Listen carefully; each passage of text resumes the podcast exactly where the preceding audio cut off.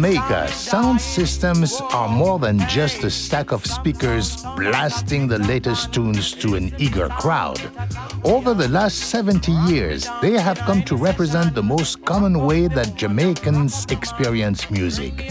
Sound systems have given rise to a subculture that touches all levels of society.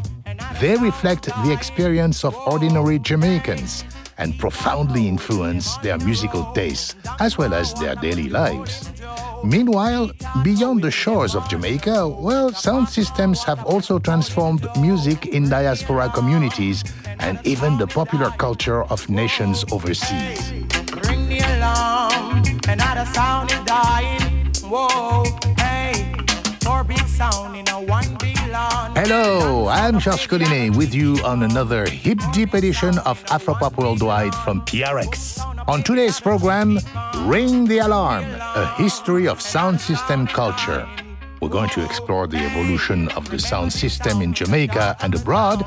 And to tell us more, here is our co presenter, David Katz, author of Solid Foundation, an oral history of reggae. David and co producer Saxon Baird recently spent time in Jamaica, investigating the roots of the island's all important sound system culture.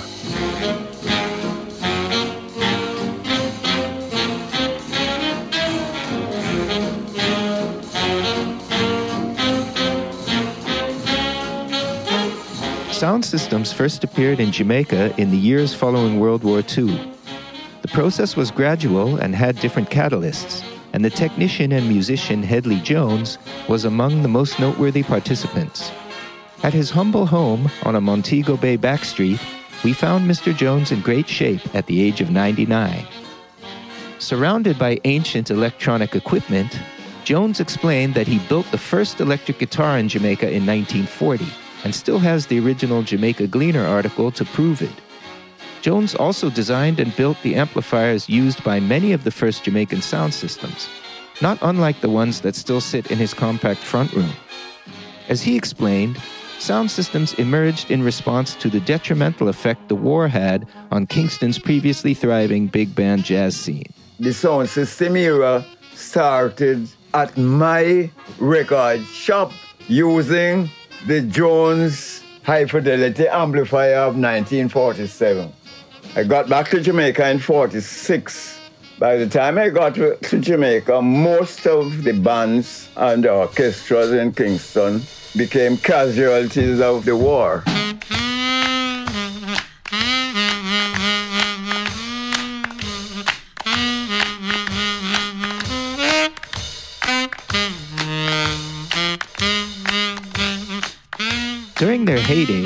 Big bands catered to visiting tourists and the light skinned upper class elite. But the downtown businessmen that began playing rhythm and blues records at public functions kept their entry prices low, generating most of their profits through liquor sales.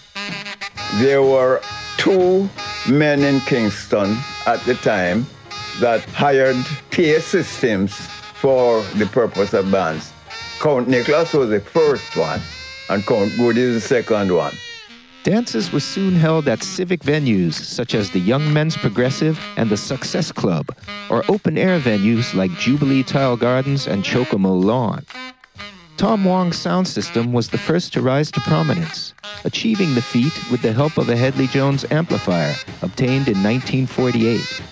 Wong later became known as Tom the Great Sebastian after the title of a popular Hollywood film. One of the PA system operators by the name of Tom Wong, who had a small hardware store, acquired one of my amplifiers. And he named the amplifier a sound system. So that's where the name sound system was derived. An apprentice of mine, after he acquired this system, called him the Great Sebastian. So just, just out of uh, being a little witty.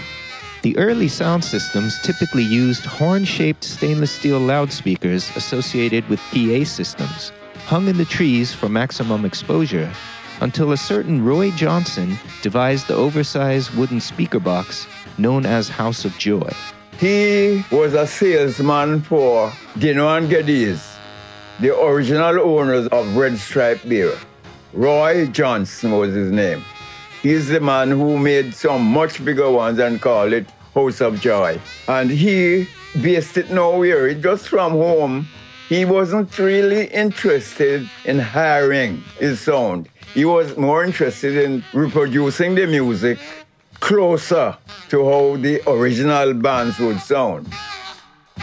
I used um, Celestion speakers from London, 18 inch. As a matter of fact, I was the first person to acquire some 18 inch speakers in Jamaica. As a matter of fact, when I imported the speakers from London, I was told by the suppliers that it's only Jamaica and South Africa buy that size speakers.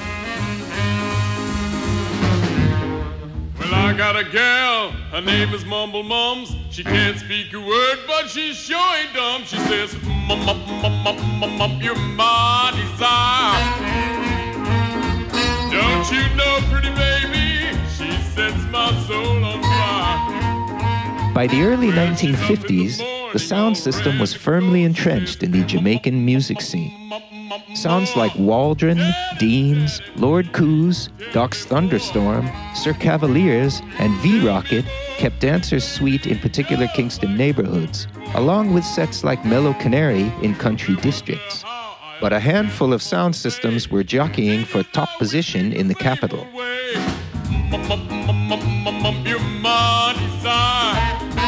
Well, aside from Tom the Great Sebastian, there was Duke Reid, the Trojan, run by former policeman Arthur Reid, Sir Coxsone's Downbeat, run by Reid's friend and rival, the cabinet maker Clement Dodd, and King Edward's The Giant, run by mechanic Vincent Edwards and his older brother George. Prince Buster's Voice of the People also proved formidable once Buster broke away from Sir Coxsone.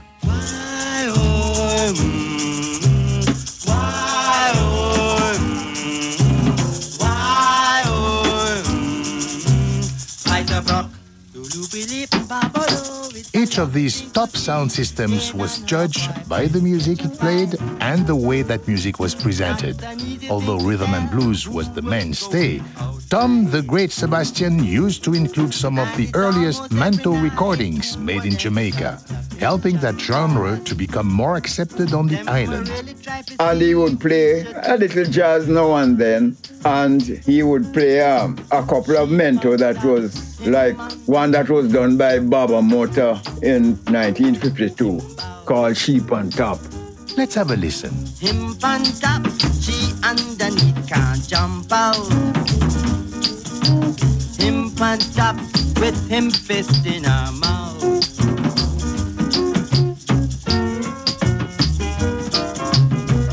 Sir Coxsone's Downbeat, affiliated with the eastern edge of Kingston's downtown area, was a hugely popular sound system.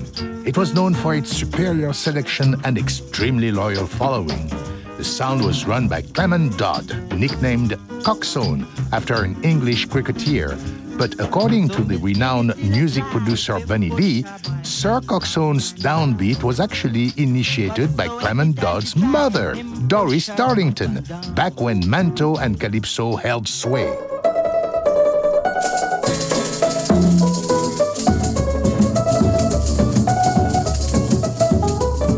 I want to tell you, Cox's mother was the first woman DJ. I remember the first night them was playing down Greens Farm, 15 West Avenue. Our top tune was How You Come Over the Broad Dirty Water. It was a calypso and singing it. Calypso was the, the rage. David Katz visited 84 year old Vincent King Edwards, one of the early sound system giants, to learn more about these formative days. Life could be a dream. Life could be a dream. Do, do, do, do shaboom. Life could be a dream if I could take you up in paradise up above. If you would tell me I'm the only one that you love, life could be a dream. Sweetheart, hello, hello again. Shaboom, and open we'll meet again. Boom. There were three songs. Tom, Nix, and um, there was a guy in St. Mary named Owell. In those days, they used to use the gramophone. Some brother told me, said, listen, man, um, so boy, is sound system, you know. He told me to buy a 100 watt amplifier. And um, we, we gave the sound name Rock and Roll. And the first night I played out, I have to pack up and go home because I paid last and the sound before was heavier than me. As Edwards explained, there were distinctions between sounds based uptown and downtown, reflecting Jamaica's stratified society. Well, well, well, well, well, when I came into it, it was Nix, Nix and Town was on top. You, you have a kind of category in Jamaica, socially and otherwise, economically otherwise. And Town was more sophisticated. Nix was more for the little man, you understand? The distinction became more noticeable once Tom the Great Sebastian moved out of the downtown area. It was a social divide. You understand I mean? It's a, a, a kind of prejudice.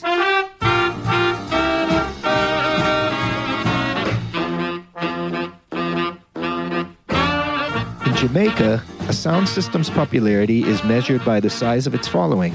And to maintain a loyal crowd, you need records to play that no one else can get. The song we are hearing is Willis Jackson's Later for the Gator, played regularly in Jamaica by Sir Coxsone, who retitled the tune Coxsone's Hop. No other sound system could locate this instrumental, and Sir Coxsone ruled the dances with it for years.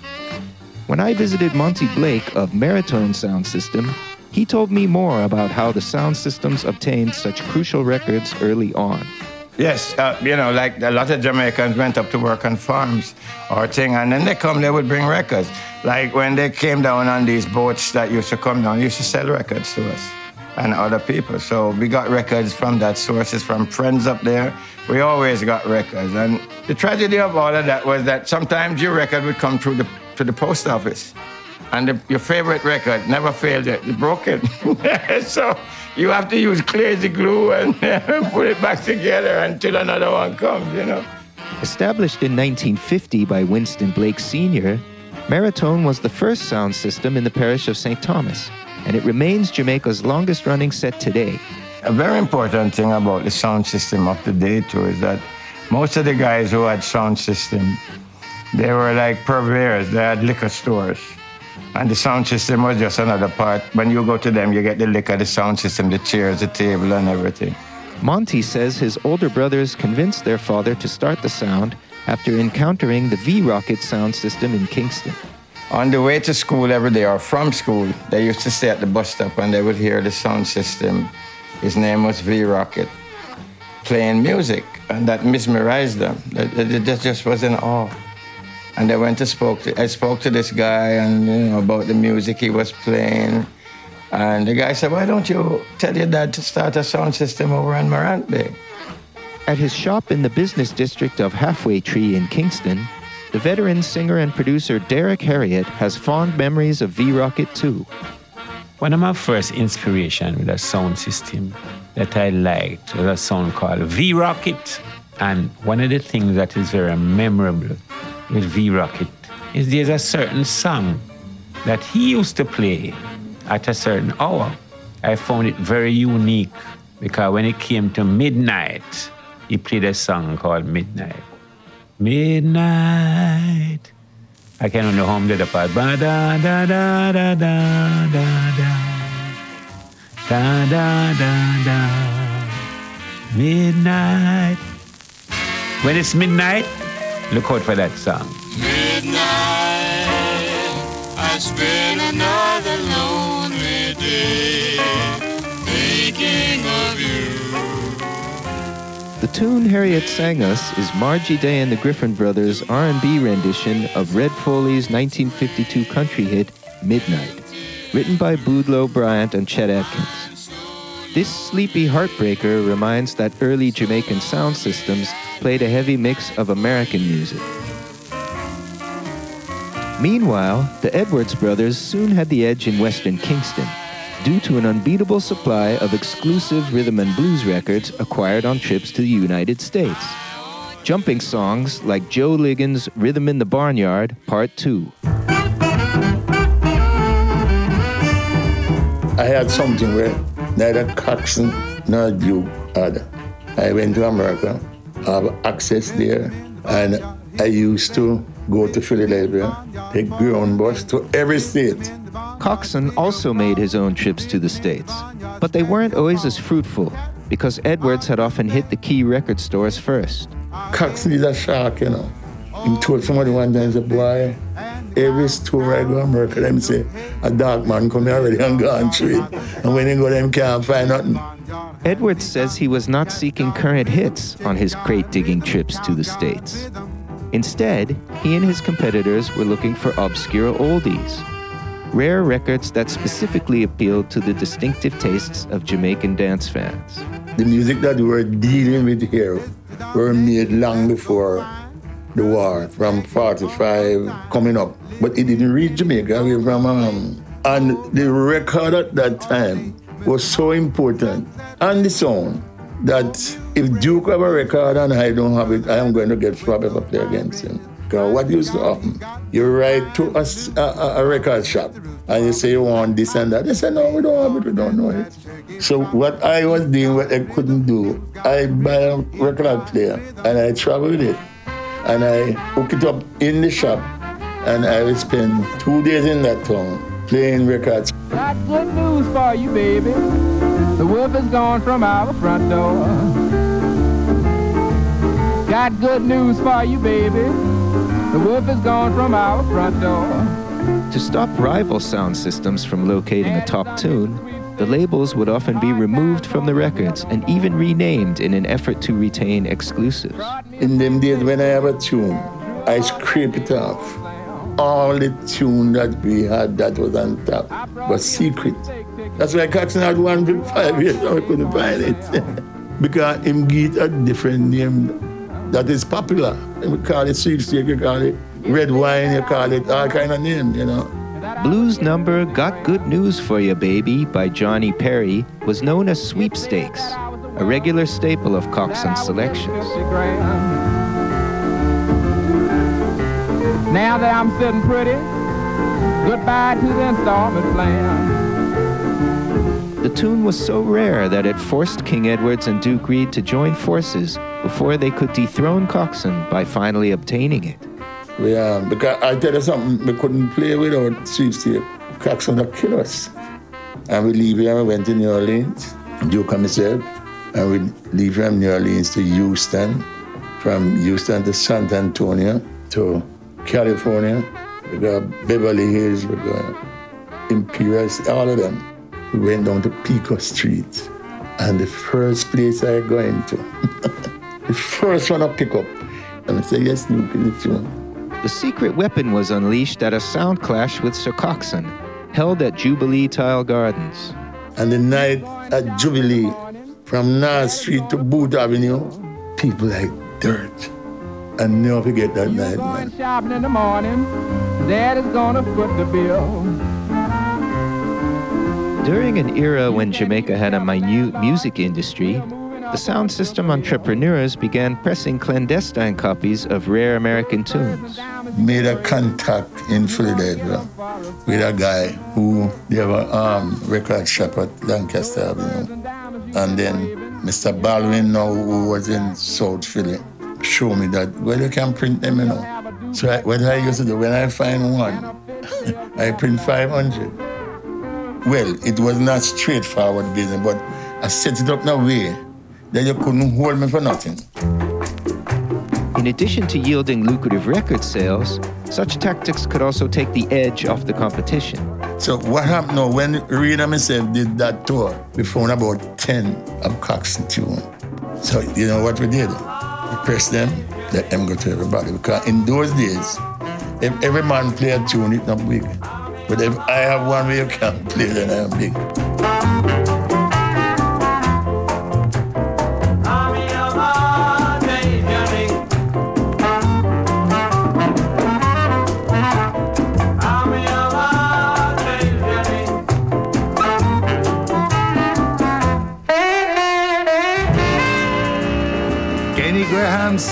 Cubis with Bongo Chance, a very popular record on Jamaica's sound systems.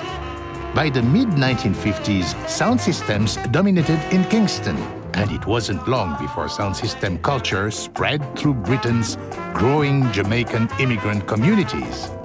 Vincent Forbes and Wilburn Campbell stowed themselves away on a banana boat and re-emerged in London as Duke Vin and Count Suckle. They founded the first sound systems in Britain and held the first sound clash circa 1958 at Lambeth Town Hall in Brixton. But cold weather made such events an indoor phenomenon in the UK, and the environment, well, was hostile. A house party played by Vin in Ladbroke Grove was firebombed by racists who wanted to keep the neighborhood white. Nevertheless, sound systems took root in Britain, remaining part of the fabric of society ever since.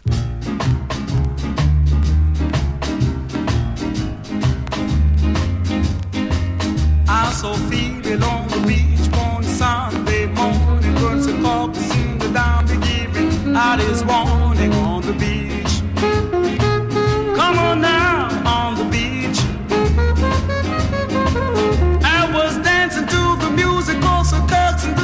the on the beach. Back in Jamaica, sound system culture continued to grow, but the music was changing. The rhythm and blues favored in Jamaica became harder to find due partly to the rise of rock and roll. So sound system entrepreneurs began recording their own R&B styled music with local musicians. Initially, these songs were reserved on demonstration acetates, known as soft wax or dub plates. But demand for the songs became so great that the sound system owners began releasing them on 45s, kickstarting the Jamaican music industry proper. Theophilus Beckford's Easy Snappin' is a prime example.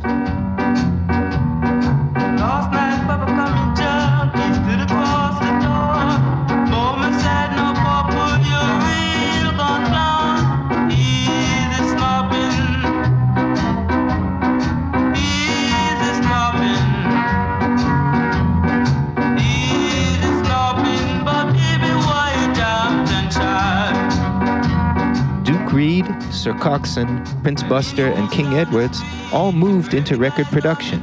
And as the island's independence movement gathered steam, Jamaican rhythm and blues morphed into ska, all helped by sound system exposure.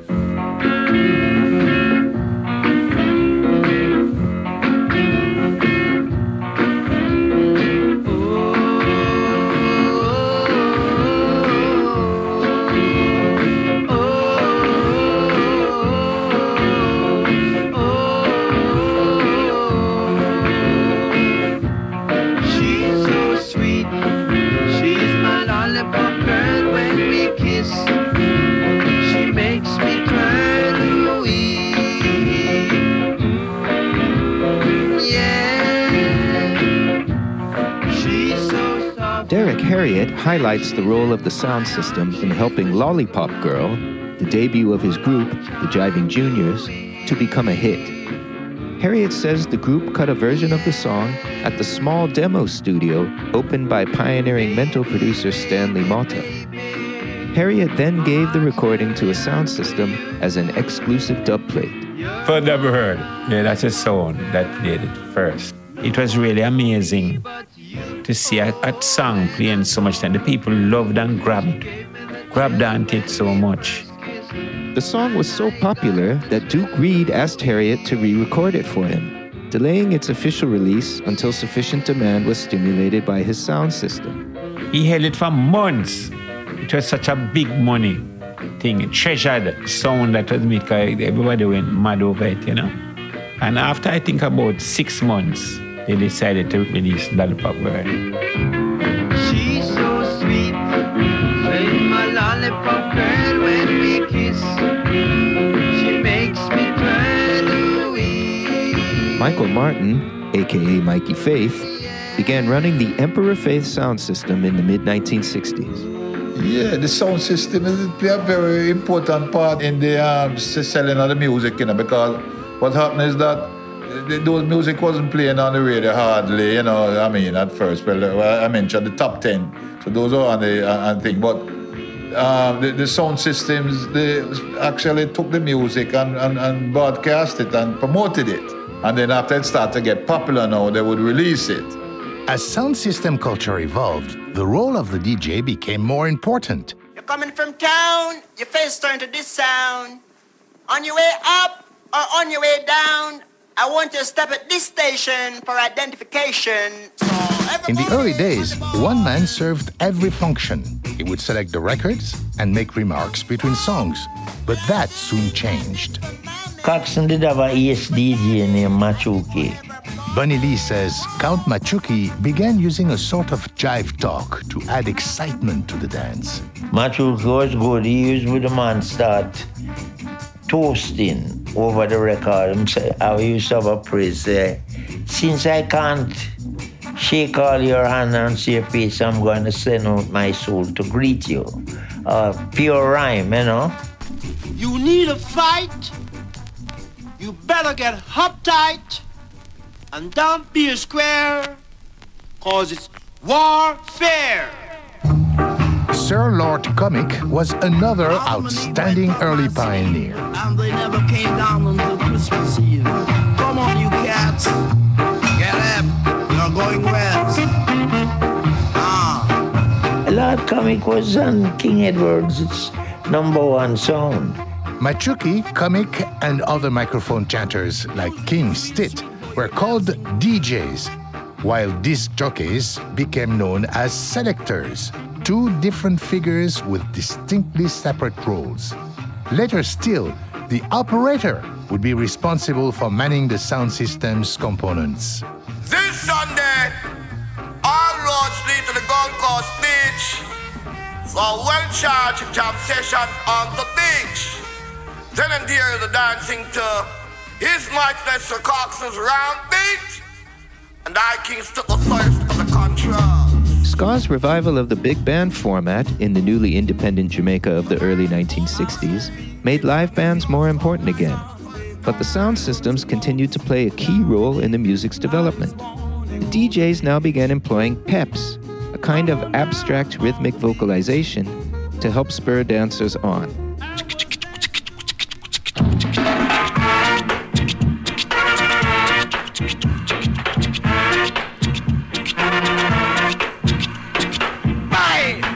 Clement Dodd opened Studio One in late 1963, Sir Coxsone's Downbeat became the place for breaking material by Dodd's upcoming artists, including Bob Marley and the Wailers.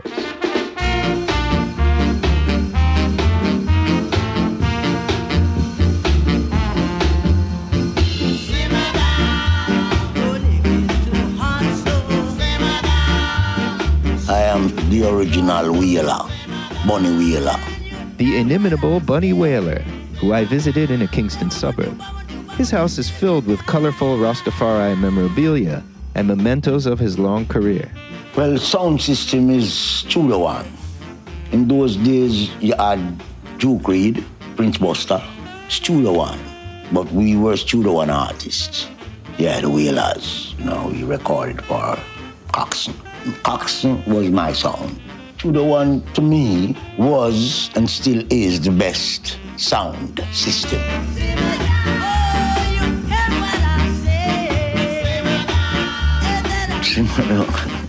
Number one, you know. Across the Atlantic, ska and rocksteady also took hold in Britain, largely through sound system exposure. The West End residencies enjoyed by Duke Vin and Count Suckle made Jamaican music a focus of mod subculture. People say, these sounds leads the way. It's the order of the day from your boss DJ, I King State. Hopped it from the top to the very last drop. The new reggae style took Jamaica by storm in late 1968 as a fast paced dance music led by a shuffling organ. And as usual, sound systems were crucial in brokering the music's acceptance. Then, an accidental sound system innovation made DJ music more important, launching the phenomenon of the dub version B side.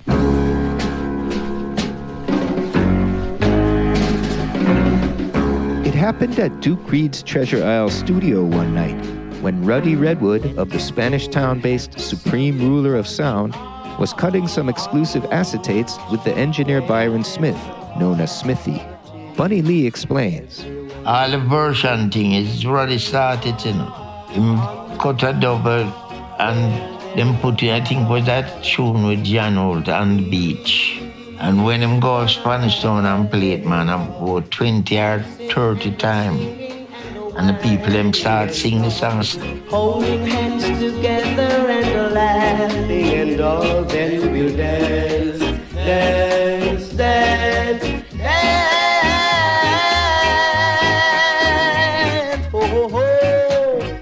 Also present that night was Osborne Ruddock, an electronics technician who ran a sound system of his own, the legendary King Tubby's hometown hi fi.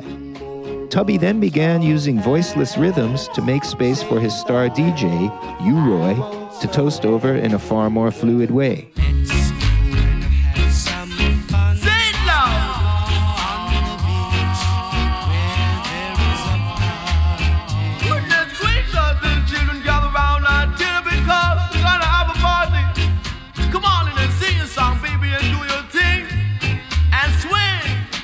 Tubby's protege explains the process. Yeah, well, you're, you're now tuned to King Jammys, you know. we used to do work for Duke Reid, fixes electronic work, fixes amplifiers and things like that. So Duke Reid, Tubbies would take pay by cutting dub at Duke Reid. So Queen Majesty and all them song with Duke Reid used to have the mid song. Used to get the rhythms, get the vocal and then get the rhythm. So King Tubbies was one of the first sound that DJ started DJ on the rhythm side of the song. So King Tubbies used to play the, the, the vocals. You were introduced the vocals, and then when the vocals finished, they play back the version, and he would talk over the version. So this was a new thing coming in. You know that that draw more people to the dance.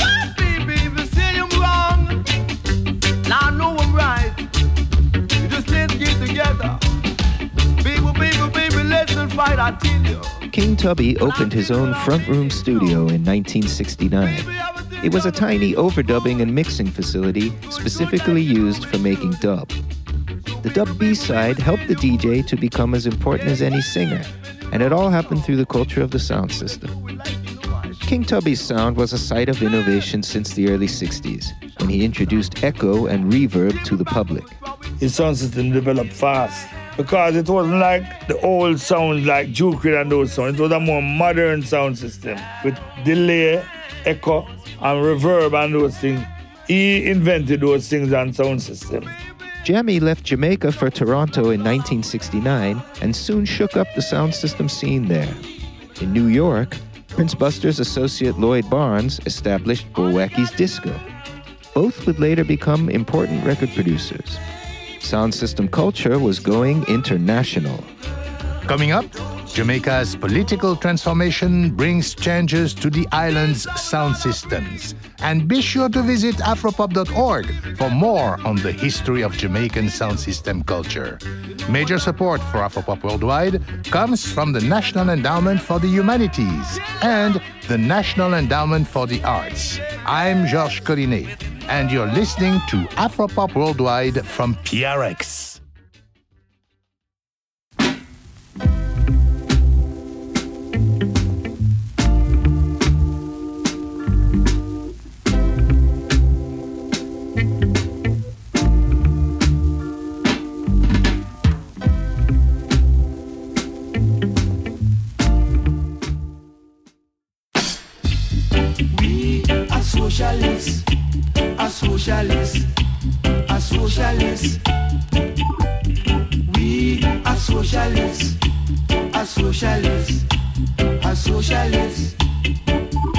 Turbulent political divisions that split Jamaica during the 1970s had dramatic repercussions to the wider society. As supporters of the leftist People's National Party, or PNP, battled those of the right wing Jamaican Labour Party, or JLP. Jamaica's recorded music and its sound systems reflected these internecine struggles. Here's Sonjah Stanley Niaah, current head of the Institute of Caribbean Studies and author of the book Dancehall From Slave Ship to Ghetto. The urban space is a very complex space in Jamaica. There are areas that are considered to be ghettos, inner city communities, but more importantly, some of them are garrison communities. And garrison communities are characterized by alternative forms of leadership around political gangs, around area leaders controlling particular areas that are sanctioned by the major political parties in Jamaica.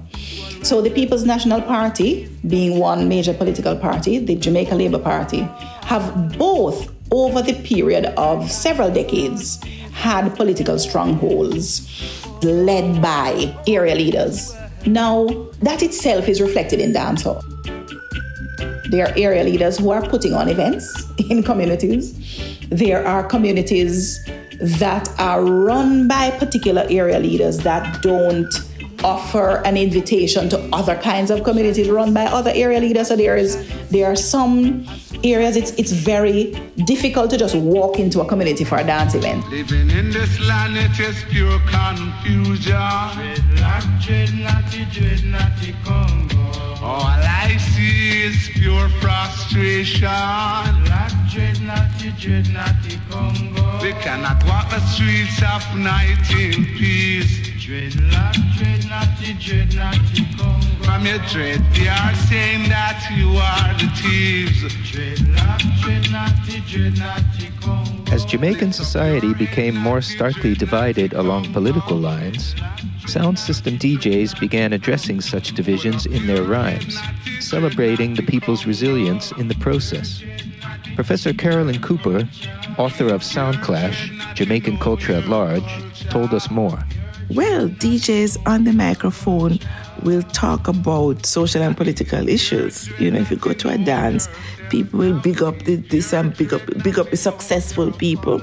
And in a way, bigging up success is a kind of affirmation of the need to to step up in life and so on. And it's also a recognition of how difficult it can be sometimes to step up in life, you know. So on the mic, the DJs will talk about these um, struggles for survival. In her long standing research on reggae and dancehall, Professor Cooper highlights the music oppositional stance. If you think of Jamaican history, you realize that we're a society that is founded on exploitation. We start off in a society that is fundamentally unjust. And Jamaica was one of the places with the highest number of rebellions in the Caribbean, perhaps even in the Americas. We refuse to accept the identity of slave. You have a society then where many of the reggae songwriters and the dancehall DJs come out of impoverished circumstances and their music becomes a medium through which they can chant down Babylon, that Rastafari metaphor for systems of injustice, locally and globally. But participating in sound system culture could be dangerous during an era marked by heavy state repression. Sound system personnel in Kingston often faced aggression from police and soldiers. Here's Sonjah Stanley Niaah. And I recall U Roy telling me a story about his own involvement in the dancehall scene. You know, he's still involved, but he's much older nowadays. But in the 1970s, when he was playing with King Tubby's sound system, that was a very interesting period because then the clashes between the state and the participants of dancehall, those clashes were very pronounced. And of course, King Tubby's hi fi at the time had the reputation of being the sound system that all the bad boys follow. So the police were very quick to try to round up any kind of criminal elements they saw. King Jammy says such hostile police action had long been commonplace. He recalled one time that the police disrupted a King Tubby dance. Tubby's was supposed to play at a lawn at Seaward Drive and Olympic Way. So we move the sound to the dance hall and string up and start to play. Some police came along. No dance can keep here tonight, you know. You have to lock off the sound. So the promoter said, all right, we can move it to a different area then. So we pack up the sound back on the truck and move it to Maverley. And we went to Maverley in the middle of the night, you ride DJ dance, ram up with people and everything. There comes the police. Boom, just came in and start chop up the wires, mash up the sound. We have to run, Leroy run jump fence. Me follow Leroy run jump fence and police them chop up the and dance done. Button lick up the amplifier and broke up some tube and thing like that. Turf wars related to political alignment could have drastic repercussions for sound system personnel. Jah Stitch got his start on the esteemed Tippertone with fellow DJs Big Youth and Dr. Alimantado, plus ace selector Jah Wise. The sound was based in an area of downtown Kingston ruled by the PNP affiliated Spanglers Gang. But when Stitch formed the rival Black Harmony set in 1975 and moved to a JLP district, members of the Spanglers took exception. There was a dispute between Spanglers and Black Army. So then I said, stop, hear the sound. I said, I can't stop hear the sound. I'm going to turn back so same time shot me. Although he was shot in the face, Stitch miraculously survived.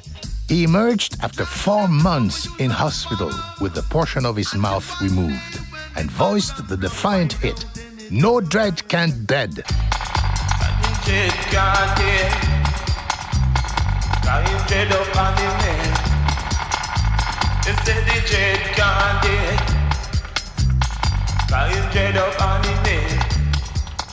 In the late 70s, the King Attorney sound system was renamed Socialist Roots by a PNP activist, shifting its focus. U Roy then established King Sturgav in the heart of a JLP garrison. But most sound systems avoided overt political alignment. Jah Stitch says his sound had no political affiliation and suggests that most others were neutral. Yeah, the sound system was not a politician sound. We play for anybody. On my sound now, me a Rasta man, me never vote from a band. Me no bingo with politics. Noel Harper, alias Papa Jaro, founded the Kilimanjaro sound system in 1969. He says remaining nonpartisan has helped keep his sound system in demand to the present day. There were some sound system who, you know, was kind of politically aligned. But I made it my duty not to align myself because uh, we live in a, a democratic country.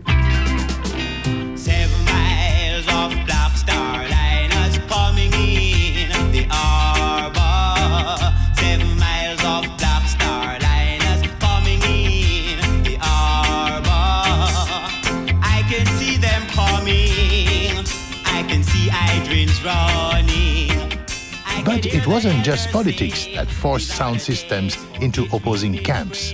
Dr. Dennis Howard, author of Ranting from Inside the Dance Hall, says the most important difference was the type of music they played. You had sounds that never played any dancehall or played any rock steady or reggae. They played total American music. And some, they played mostly American music and British music and a little Jamaican music. And then you had the sounds that never played any foreign music.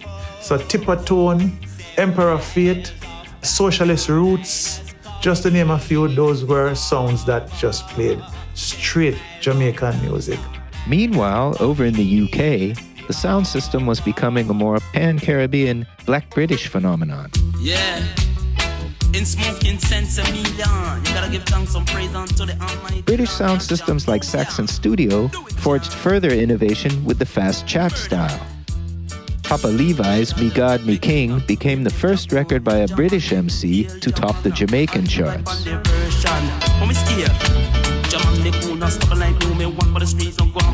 We no me one for the and make me too.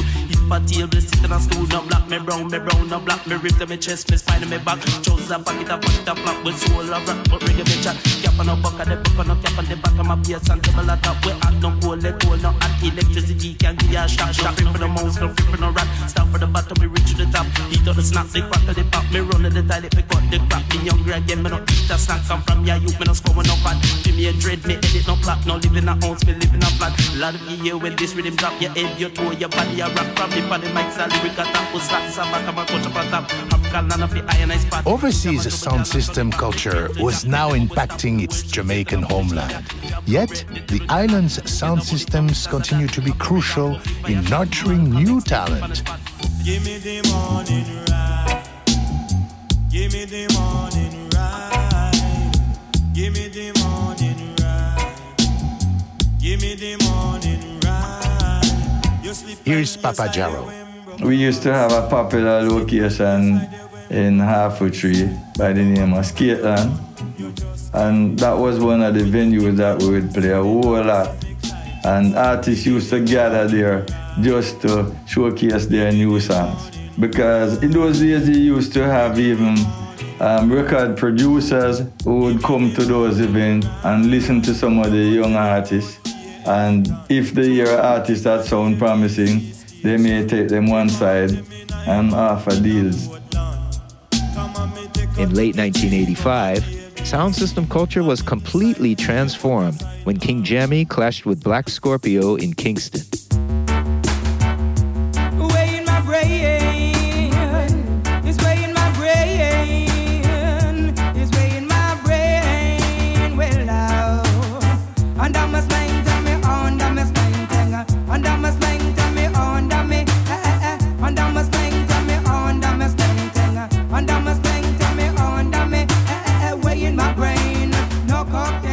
My DJ stuck up the mic and said, right now, we have exclusive music for busting at the dance hall and we put on Sleng Teng, that was it. Scorpio couldn't turn on back. that was it, man.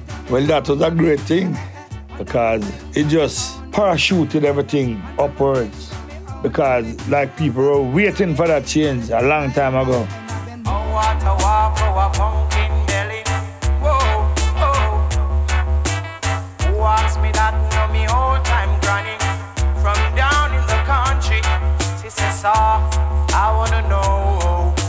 Says, "Sir, I wanna know." Oh, what a walk, oh, a pumpkin belly. Lord God have mercy. Hey. The Casio driven Sleng Teng changed the way that music was produced in Jamaica. Stripped down rhythms dominated by synthesizers became the new norm in dancehall, with DJs like Lieutenant Stitchy, Admiral Bailey, Supercat, Tenor Saw, and Shabba Ranks the new stars. By the mid 1980s, drawing from the hip hop and disco production techniques, Stone Love devised the juggling format, where songs were mixed together seamlessly. Oh,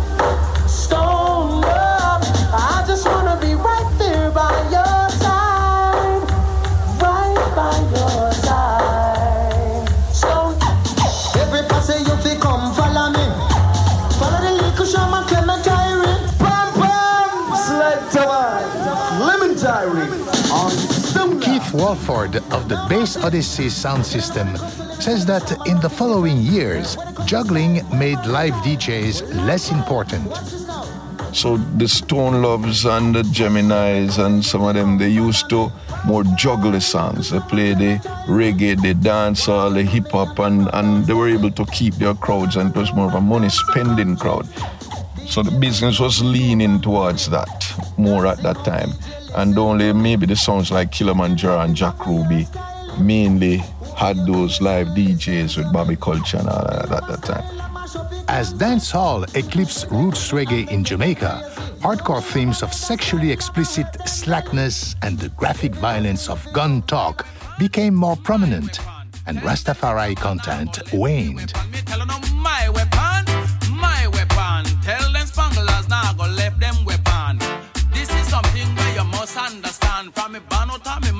The age of one. Pity you no know me a sling a M1 at the age of two. Me kill five policemen. They say Some British roots fans started to take matters into their own hands, cutting low budget underground records aligned with the traditional reggae values of the past in an effort to keep roots music alive. Shaka as the great warrior.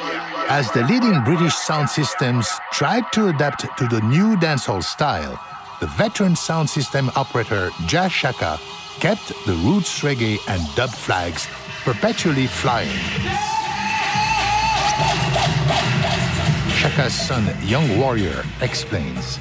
Shaka is a name which is kind of the staple when you're talking about UK reggae and you, especially UK dub music. Most of the big sounds that you know out there in the UK had diverted, and he refused to divert. When dub albums ceased to be produced in Jamaica, fans in Britain began producing homemade electro dub reggae in tiny bedroom studios.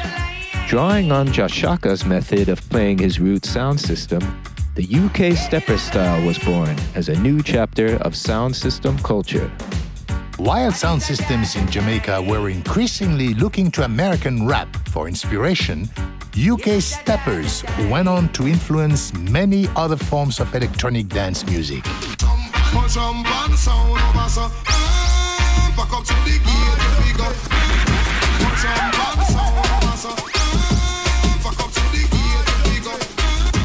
So people going to Shaka events and taking that inspiration where they came up with their jungle, they come up with even deeper dance music, deeper uh, techno music. That all came from him and it came from what he was kind of pushing out there. Some European sound systems look to Jamaica, while others draw their greatest inspiration from Jah Shaka style.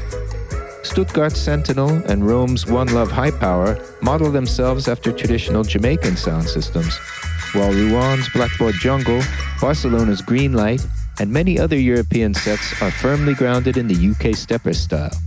The sound systems of Latin America have also drawn from the stepper's blueprint, with Rio's digital dubs a prime example. Dynamic new hybrids have resulted when local styles like samba and cumbia are blended with Jamaican dub elements. But as sound systems became more widespread overseas, Dr. Donna Hope, author of Inna di Dancehall, says their status began to wane at home. And in today's Jamaica, sound systems um, play a far different role than they played at the outset because of the way that I think modern technology has provided opportunities for musicians and artists to be seen and heard without having to depend on the kind of structures that sound systems and their, you know, broader infrastructural um, arenas provide. Stone Love's Rory Gilligan agrees. Back in the day, you know, I mean, like attendance figures were like seven, eight hundred, depending on the venue, uh, a thousand people if a street dance. Now it's down to three, going to every party. The actual sound system culture, I don't see how it can revive. The dreaded Noise Abatement Act of 1997 made it illegal for sound systems to play after midnight on weekdays and 2 a.m. on weekends, curtailing sound system activity in Jamaica. Here's Sonjah Stanley Niaah. The Noise Abatement Act and the way in which the state has dealt with performance practices such as dancehall has been totally deleterious because we've on the one hand said we want to have Kingston as an entertainment destination, as an entertainment capital, but on the other hand, killing the very elements that would encourage that capital developing. We have, as a country, put a noose around dancehall in very many ways.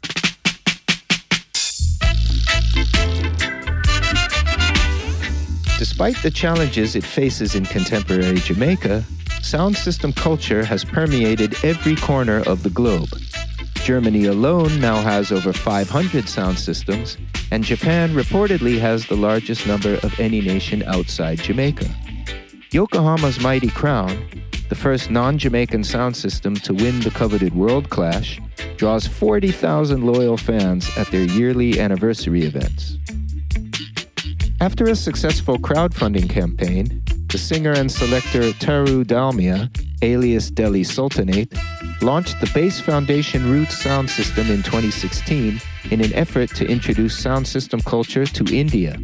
He uses the sound to support grassroots activism, as heard at this May Day event held in Delhi's Independence Square in solidarity with hunger striking students. Today, I'm gonna play you songs from Jamaica to salute the students that are on hunger strike against this unjust system.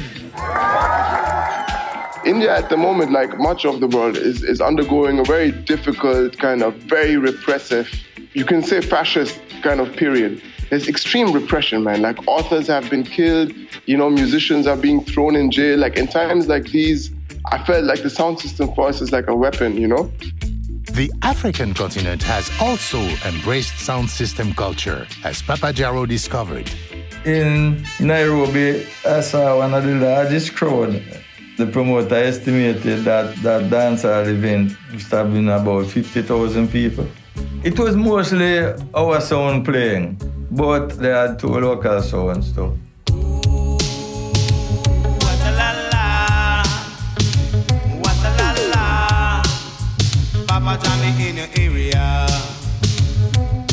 Gentrification has also posed a threat to sound systems in many nations. There are now fewer available venues in Kingston, London, New York, and elsewhere.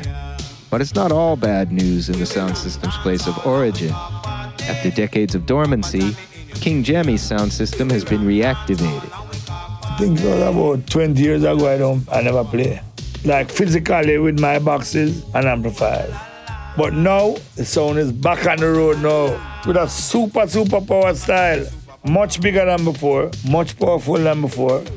Bass Odyssey has staged an annual sound system festival in their native St. Anne since 2014, celebrating this unique Jamaican innovation.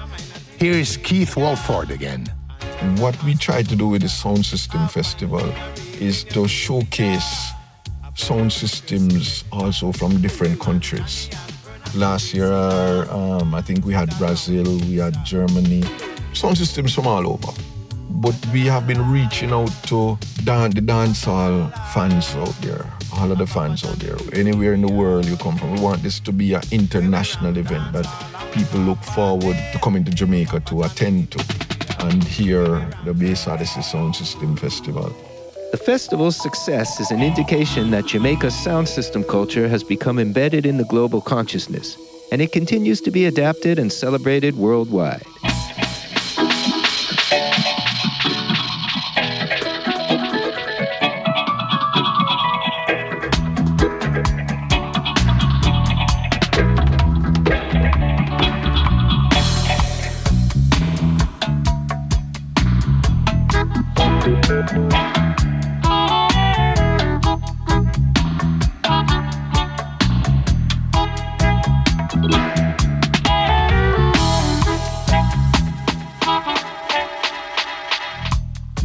Funding for Afropop Worldwide comes from the National Endowment for the Arts, which believes a great nation deserves great art, and from PRX affiliate stations around the US. And thank you for supporting your public radio station. Additional funding for Afropop Worldwide comes from Carnegie Hall, presenting Grammy Award winner Youssou N'Dour, May 13. Ticket information at carnegiehall.org. Thanks to everyone who agreed to be interviewed for this program and John Preston for recording assistance. Visit afropop.org for interviews and more on the evolution of Jamaican sound system culture. You can also find us on Facebook and follow us on Twitter at AfropopWW. My Afropop partner is Sean Barlow. Sean produces our program for World Music Productions. Research and production for this program by David Katz and Saxon Baird. And join us next week for another edition of Afropop Worldwide. Our chief photo engineer and co producer is Michael Jones. Additional engineering by Greg Altman and Stephanie LeBeau, with assistance from Sebastian Booknight. Banning Eyre and Cece Smith edit our website, afropop.org. Our director of new media is Ben Richmond, and I'm Georges Collinet.